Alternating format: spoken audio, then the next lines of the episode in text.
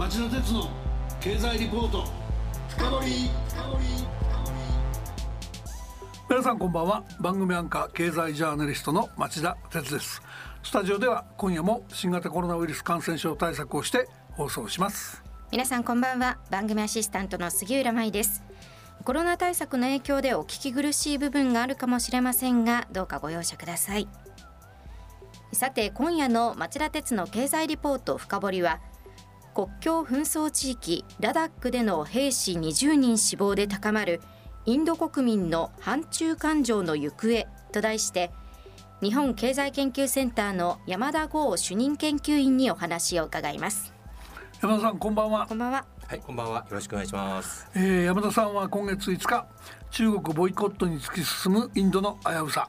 印中衝突で起こる国民と冷静な産業界というレポートを公表されました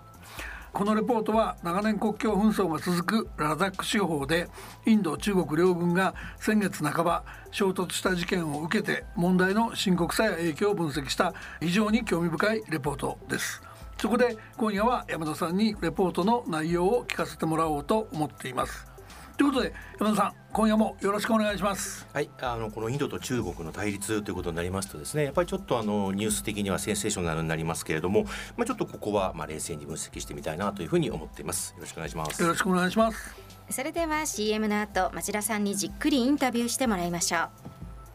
この番組はエネルギーを新しい時代へ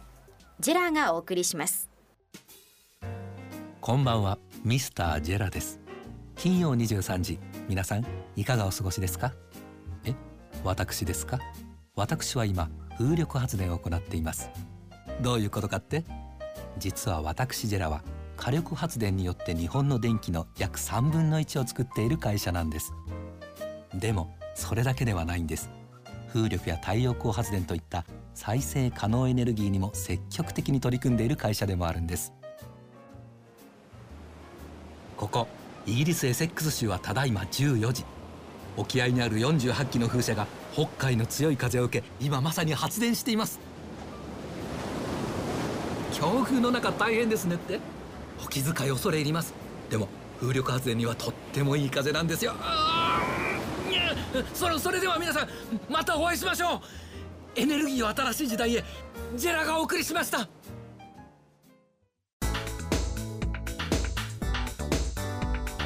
町田鉄の経済リポート深掘杉浦さんもうすっかりおなじみなので簡単で構いませんが山田さんのプロフィールを紹介してください。はい。山田さんは1988年に日本経済新聞社に入社。主に国際記者として中東やインドに長年駐在された後日本経済研究センターとの兼務でジャーナリストとエコノミストの二足のわらじを図れるようになりました現在は大学の非常勤講師やテレビのキャスターとしても活躍されています。それでは早速伺っていきましょう。山田さんラダック地方って言われてもほとんどのリスナーはあまり知らないと思うのでまずはこの地方をめぐるインドと中国の歴史的な因縁を紹介してくださいそして先月のいつ頃どういうきっかけでそのラダック地方でインド中国両軍が衝突したのかその規模やこういう衝突がよくあることなのかなどもお聞かせください。はい、まずこのラダック地方というところなんですけれどもインドの最北部の、まあ、カシミール地方の、まあ、さらにこの先っぽの方で中国との国境地帯、まあ、正しくはあの LAC 実効支配線の、まあ、走ってるあたりということなんですね。はい、でここでまあ6月の中旬、えー、そこに駐留してましたインド軍と中国軍両国軍が衝突しまして非武装の約束はお互い守っていたんで、うん、まあ、棍棒での殴り合いとかですね、まあ、ちょっとそういう状況だったんですけれども衝突しましてインド側に20人の死者が出たということでインドの国民感情が一気にですね怒り出して反中国一色になったとこういう状況なんですね。はい、で実はインドと中国、えー、1962年に限定的なんですけども実は戦争をしてます。是。で結果はインドの惨敗ということでですね、まあ、これに起こりました群衆がですね各地の、まあ、中国料理店を襲撃するなんていうですねこういう事件が広がったんですね。はい、まあ、これ本当にあの今でもトラウマになってまして特にインドの高齢者中国嫌いな人が多いんですけども、まあ、そこで慌てました中国料理店のオーナーがですねえ看板を変えて、まあ、日本食屋を名乗ると富士とか桜とかですね、はい、まあ、こういうことになってまして、まあ、ごく最近までよくデリとかムンバイで見かけたメニューが中華料理ばっかりのなんちゃって日本飯屋が増えたというのはこういう背景があるんですね。山田さんそんなフェイク日本食レストランが今でもあるんですそうです。もうさだいぶ減りましたけど私もあの何度も行ったことあります。もう行くと外が日本料理店なのに、えー、中はメニューが全部中華っていうですね非常に変わったあのお店だったんですけどね。問題の戦争から60年近く経ってもそういうことあるんですね。なるほど、はい、で今回衝突があったガルワン渓谷というところなんですけれども、えー、この1962年の戦争で、まあ、中国が占領した地域のわずかにインド側に入ったところという非常に微妙な場所でして、はい、まあ、中国これ領土的野心があるんじゃないかと言われているわけなんですけれどもね。でこの LAC 実効支配線を挟んだ小競り合い。実はこれ珍しいことではありません、はい、えー、最近では2017年にイン中ブータンの国境が交わるドクラム高原というところでですねこの両国の軍隊が2ヶ月以上も睨み合ったといういきさつがありました。なんか中国が建造物作ったみたいな話もあるんですか？そうですね。あのバンガローというか倉庫みたいなのを作って、まあ、それをインド側が非常に問題視したと、まあ、衛星から見えるわけですけどもね、はい、そういう事態もありました。まあ今は撤退してますけれども。なるほど、ね、はい、今さん私からも聞かせていただきたいんですけれどもの最近の印中関係と今回の衝突が与えた影響をそれぞれ教えてください。この民衆と政府はそれぞれどんな反応をしているんでしょうか、はい、また衝突は印中関係全体に影響を及ぼしますか？そうですねあのまずあのやはりこのインドの民衆、まあ、これもよく調べてみますとやはりちょっと右翼団体みたいな方々が、まあ、中国製品壊したり習近平さんの写真燃やしたりして規制を上げているというような状況なんですけれども、まあ、特にこの政府側がですね非常に何て言いますか過剰反応している感はありますね。まあ、この最近実はインドと中国経済やビジネスでは非常に良好な関係が続いていました。えー、中国ブランドのスマートフォンは、えー、現地生産も含めましてインドで74%ものシェアがあるんです。で上海記者参加の MG モーター、えー、こちらもあの昨年インドで現地生産を開始していますしアメリカに睨まれていますファーウェイもですね、えー、バンガロールに5億ドルぐらい投資しまして、えー、大規模な開発センターを作ってたりするんですね。えー、そしてムンバイなどの地下鉄ではもうすでに中国製の電車がまあ普通に走っているというような状況で結構インドと中国ビジネスがだんだんですね拡大しているということが言えると思います。で中国、えー、インドにとって最大の貿易相手国ですしこのシェアがまあ14%ぐらいあるということなんですね。でインド側は今現在道路建設とか鉄道などで中国企業を活用したいというふうに思ってるわけなんです。えー、ところがまあ今回の衝突でインド政府急にまあ態度を硬化させまして、えー、携帯電話ですとか鉄道道路などのインフラ整備事業から中国企業を締め出す考えを相次いで打ち出しているんです。まあ、さらにまあちょっと極端だったのは、まあ、TikTok ですとか WeChat まあ、こういった中国が関係しているアプリを59種類もあるんですけども、まあ、これをですね一斉に使用禁止にするっていうですね、まあ、これおそらくこの民衆の怒りをまあなだめるみたいな意味合いもあるかと思うんですけれども、まあ、そういう一種の報復措置を打ち出しているというこういう状況なんです。その怒りをなだめるっていうのは分からんではないですけども、うん、だけど経済制裁とか保護貿易とかっていうものは必ず仕掛ける側も痛みを伴うっていうのが常ですよね。そうですね、はい、そういった意味では今回のインドの中国ボイコットはインド自身の首を絞めることにならないんですかね。それから両国は本格的な軍事衝突を望んでるわけではないんですよね。そうですね。圧倒的にインド側が割を食います。あやっぱりそうですか、えー、もうこれはもうインドが輸入します医薬品原料のですね70%が中国製ですし、うん、えー、自動車部品も輸入の27%が中国から入ってきていると。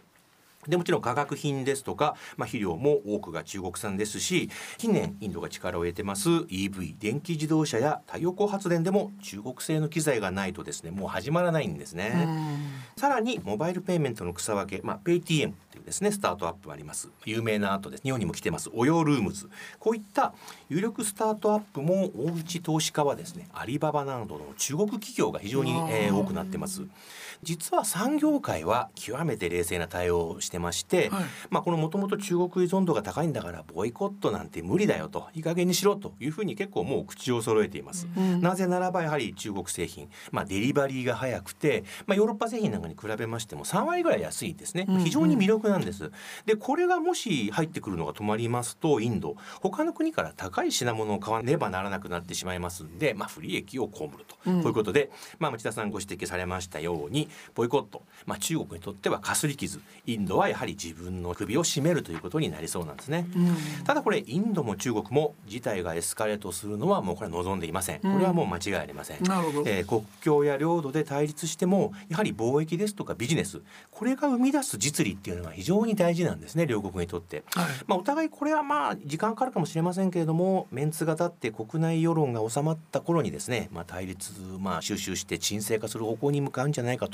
まあ、私はあの思っていますけども。なんか事務当局同士の電話会談かなんかもあって、はい、その方向じゃないかって見られてはいるんですか？そうですね。中国軍はですね、うん、一応この衝突が起きました。ガルワン渓谷からはひとまず撤退してますし、はいはい、え中国外交部の、えー、張立憲報道官はですね、うん、まあ、今月の9日、え双方は非常に実効性のあるやり方で撤退したという、まあ、あのこれはまあ珍しい公式声明なんですけれども、うん、ということで、まあ、ちゃんと撤退しているということは中国側も明らかにしています。で実はこれまでにもですね、えー、周期的にインドと中国というのは対立してきましてその度ごとにまあ緊張緩和っていう、まあ、こういう繰り返しなんですね。えー、例えば2017年に国境で睨み合った際にはですね、はい、まあ、あの2か月後ぐらいにブリックスサミットが近づいてきました。中国のアモイで開いたんですけども、うん、となりますとやはりこれ双方が、まあ、ブリックスサミットがあるんでということで歩み寄っていつの間にか解決と。はい、でさらに2010年インドが輸入してます中国製の通信機器にスパイウェアが仕込まれているという疑惑が広がって、まあ、インドがこれ輸入禁止にするんですけども、うん、そうすると今度ユーザーのですね携帯電話プロバイダーが怒り出して、まあ、なんとかしてくれということになってなんと3か月で金融解除と、まあ、いつの間にか事態が沈静化というですね、あのー、状況なんです。で今あの町田さんもおっしゃったように、まあ、外交ルートもそうです軍人同士のホットラインもあります。えどうも水面下でですねなんかトラブルがあった時に、まあ、迅速に解決する交渉ルートがあるんじゃないかということを言う人が多いですね。なるほどね。あの歴史的に見て経済が縮小する中での軍事的な衝突っていうと、まあ、先ほどの話とは逆に大きな悲劇戦争を招きやすいっていうことをまあ感じなくはないわけですよね。でそういった意味ではその最初の棍棒の殴り合いも含めて自制してほしいなっていう感じがするんですけどどうなんでしょう？こっから先一方でその中国を挟んでですね、はい、南シナ海ではアメリカとの対立が、えー、まあ一連のそのフィリピンだとか、はい、ベトナムのその南沙諸島での中国のプレゼンス拡大に対してアメリカが今週随分脳を突きつけるような動きがあったりしてですね。でその背後にインドがいるっていうのが地政学的にはその結構ダイナミックなイメージを持つ人もいると思うんだけど、はい。ね、だけどアメリカとインドが急接近するなんてことはちょっと考えにくいですかね。そうですね。やはりインドと中国あの国境問題を抱えて時々いがみ合ったり対立したりはしてるんですけれども、まあやっぱりこれまあ年間800億ドル以上貿易が生み出す利益ですとか、やはりビジネスですよね。中国はもうどんどんどんどんインドをやはりあの商売したいと思ってるということを考えますと、まあ今回印中がまあ対立したからといってですね、中国が直ちにアメリカとか日本に寄ってくるなんていうのはちょっとこれあのあんまり期待しない方がいいかなという気はします。でやはりあのこれあの官庁の方もそうですしビジネス界の方でもインドと組んでですね日本が中国を牽制していこうみたいなことをそういうアイデアをおっしゃる方はいるんですけれどもやはりインドは多分そういう考え方には組みしないのではないかなとちょっと見透かされてるんじゃないかなという気はしますね。従いまして今回の衝突でですね、まあ、そのインドが日米にすり寄ってくるかと言われたらやはりちょっとこれ答えはノーなんではないでしょうか。インドの歴史的な長期的な視野を持ってのインド的戦略みたいなものをね、はい、あのインドについてちょっと伺っておきたいんですけども、えー、あの私若い頃に東証陛下のあの中国が日本の資本市場を利用に来ていて、それでその国家建設にお金役立てるんだと日本で調達したお金をと、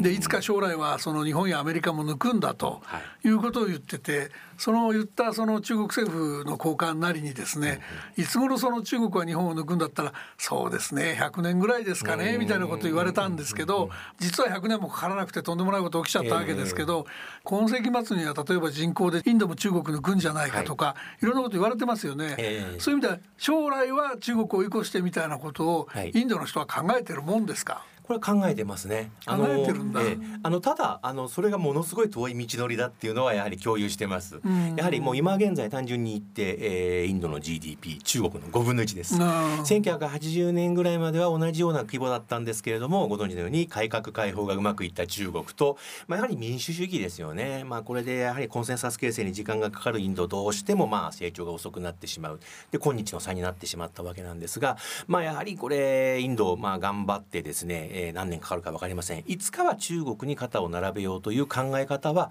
これはもうおそらく万民が、えー、持っているもんだというふうに私は考えてます、ね、でやっぱり民主主義を大事にしようっていうのもあるわけですね。開発促進がいいってことにはならないわけですね。貧しい人でも農民でももう等しく一人一票持ってますから、うん、やはり彼らを置き去りにして経済成長を目指すという政策アジア型のですねかつてのこれはもう通用しないんですねインドにおいては、まあ、だからやっぱりもうここは貧困層農民も含めたまあ包括的な成長を目指すという、いうまあ、そういう戦略を取らざるを得ない。だからスピードが遅くなると。これはもう必然的にまあこうならざるを得ない宿命なんですねインドの。あとすいません。これ全く話題が違うんだけどせっかく山田さんの出演なんであのインドが今一番苦しんでるであろう新型コロナウイルスのパンデミックですね、はい、1日あたりだとロシアも抜いて、ね、3位に浮上しそうだというような勢いですけどこれどうご覧になってますか、はい、これはもう実は大変なことになっておりまして今朝の段階でですね累計の感染者数も100万人を超えました、え死者も2万5千人を超えています、はい、デリー首都圏ですとか、えー、ムンバイこの辺の感染者増加がまあ非常に顕著なんですね、まあ、これもちろんあのロックダウンを緩めたということがまあ最大の感染爆発の原因なんですけれども、これはですねやはりモディ政権にしてみればこれ以上ロックダウンを続けるともう経済が持たないと。っていうことで、まあ、多少のまあ感染者が出るのはもうこれ仕方ないというふうに判断しているみたいですね。さらに言いますと2019年以降インド経済っていうのは非常にまあ伸び悩んでるんですけども全部コロナのせいにしようとしている感じがしますよね。でそこでまあ国民に結束を呼びかけて我慢してくれみたいなことを言ってるわけなんですけども、うん、まあ、その一方でこのロックダウンで1億2,000万人ぐらいの日雇い労働者が失業したと言われてます。非常にこの弱者を直撃してます。中小企業が多い繊維業界とかですね。自動車部品産業。これ労働者がもう田舎に帰ってしまったんで極端な人手不足に陥ってるんですね。多分回復するのに23年ぐらいはかかるんじゃないかなという気はします、えー、その一方でまあ唯一明るい材料が農業セクターでして今まで足を引っ張ってきた農業が、おそらく今年も含めて2年連続の豊作っていうものが予想されてましてですね、農村では結構二輪車ですとか車、えー、家電なんかの売り上げが一足早く回復してますんで農村部がちょっと景気がいいというのは、まあ、唯一上がり兆しなんではないでしょうか。うんまあ、早く成長軌道回復していただいてその成長力の一端でも日本からの輸出やなんかで借用できるとありがたいので、えー、早く良くなってほしいですよね。そうですね山田さん今夜は本当に興味深いお話ありがとうございました。ありがとうございました。いろいろ動きあると思うのでまた近いうちにぜひご出演お願いいたします、はい、よろしくお願いします。さて杉浦さん山田さんのお話どっちが興味ありました？コロナ？それとも衝突ですか？いややはり最初のお話がインパクトありましたけれども、うん、まあ、インドという国が山田さんのお話聞くととても身近に感じますよね。うん、で、まあ、中国とは緊張と緩和を繰り返しながらもこのビジネス分野でやはり切っても切れない関係もなってるわけですから今後も目が離せませんね。そうですね。リスナーの皆さんはどうお感じになられたでしょうか？さて来週はどうなるアフターコロナの産業地図？アゲンストを生かせる業態と厳しい業態とはと題して日本経済研究センターの小林達夫政策研究室長兼主任研究員にお話を伺う予定です。ご期待してください。来週も金曜夕方4時の町田鉄の経済ニュースカウントダウンから3つの番組でお耳にかかりましょう。それでは皆さんまた来週。この番組はエネルギーを新しい時代へジェラがお送りしました。